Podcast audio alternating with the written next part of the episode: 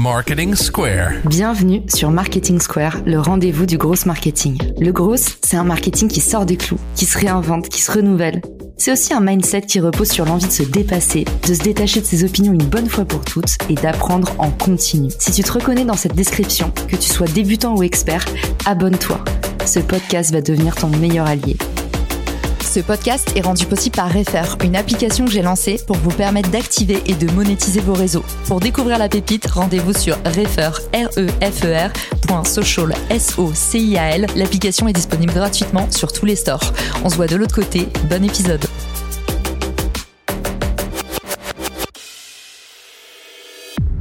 Bonjour à tous, j'espère que vous allez bien. Aujourd'hui, on va parler d'une question épineuse, la grande question estivale. Que ce soit votre compte personnel ou votre compte de marque, je vous donne des petites astuces pour pouvoir optimiser vos posts pendant les vacances.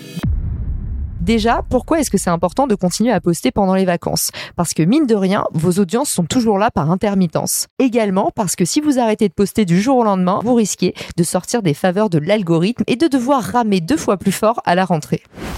Dans cet épisode, on va voir quelles sont les règles d'or pour poster sereinement pendant les vacances. La première chose, c'est de passer par des applications tierces pour éventuellement automatiser vos posts. Ça va vous permettre d'avoir une meilleure tranquillité d'esprit et d'assurer une régularité optimale. Vous pouvez passer par des applications comme HubSpot, Outsuite ou encore Buffer. Pour LinkedIn, j'utilise aussi Inlytics. Si des rumeurs circulent sur le fait que ces applications tierces font baisser votre reach, rassurez-vous, la portée n'est diminuée que de 5% selon les études qui ont été faites. Autrement dit, c'est peanuts par rapport à la charge mentale que ces posts peuvent représenter pour vous. En revanche, le vrai gros risque, et on est obligé d'en parler, c'est de ne pas accompagner vos publications en étant réactif dans les commentaires. Et vous le savez si vous avez écouté les séries d'épisodes sur LinkedIn, la valeur du post réside dans les commentaires. Autrement dit, si vous n'êtes pas là pour accompagner votre post et répondre répondre aux questions en temps réel, vous allez avoir le syndrome du restaurant vide. Même si votre cuisine est excellente, il n'y aura personne devant, tout simplement parce que le restaurant est désert. C'est pareil sur vos posts. Vous devez être là pour animer les premiers commentaires, montrer votre réactivité et engager le débat. Vous l'avez compris, même si vous programmez vos posts, ne laissez pas vos audiences à l'abandon sans être derrière pour enchérir au moins dans les premières heures via les commentaires.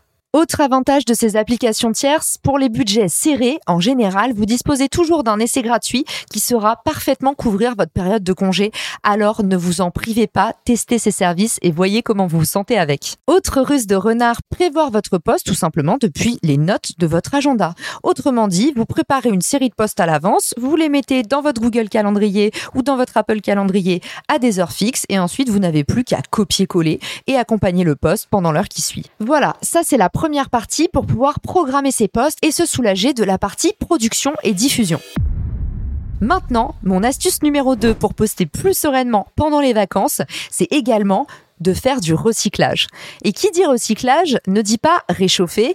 Ici, l'idée, c'est plutôt de voir les contenus qui ont le mieux marché, les best-of, et tout simplement de faire des rééditions ou d'utiliser ce moment pour faire l'heure du bilan. Peut-être communiquer sur votre bilan statistique, sur vos key learnings, qu'est-ce que vous avez appris, qu'est-ce que vous avez préféré. Si vous avez certains posts qui ont cartonné et qui ont créé le débat, n'hésitez pas tout simplement à les reposter tels quels. N'en faites pas une habitude, mais parfois, si vous avez un post qui mérite vraiment d'être relancé, utilisez la fonction reposte ou republiez-le en natif directement. Honnêtement, même si certaines personnes s'en rendent compte, il n'y a pas de mal à recycler un petit contenu par-ci par-là.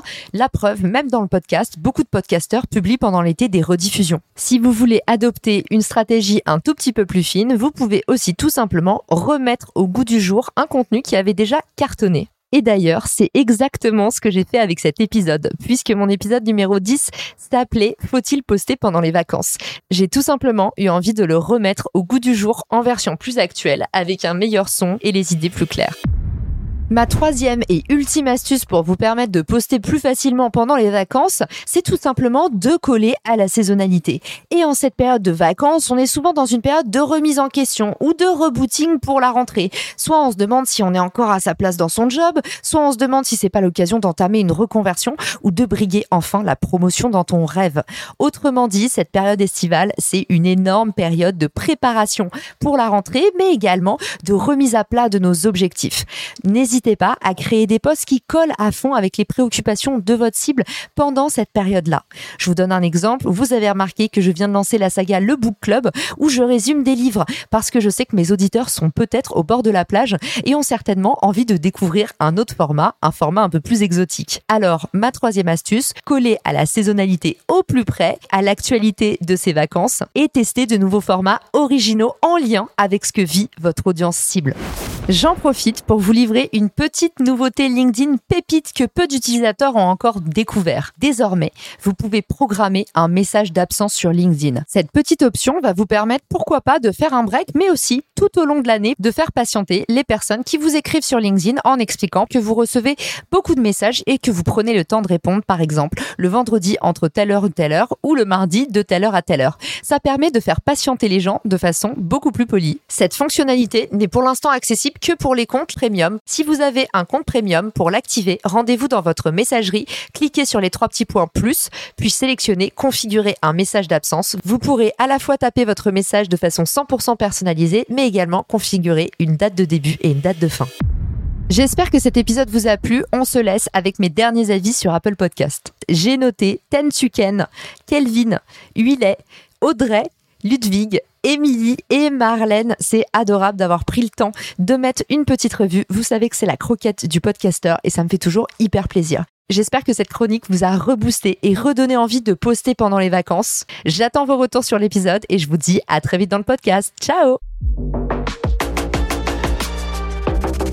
Si cet épisode te plaît, tu peux le partager en me taguant ou lui laisser 5 étoiles sur Apple Podcast.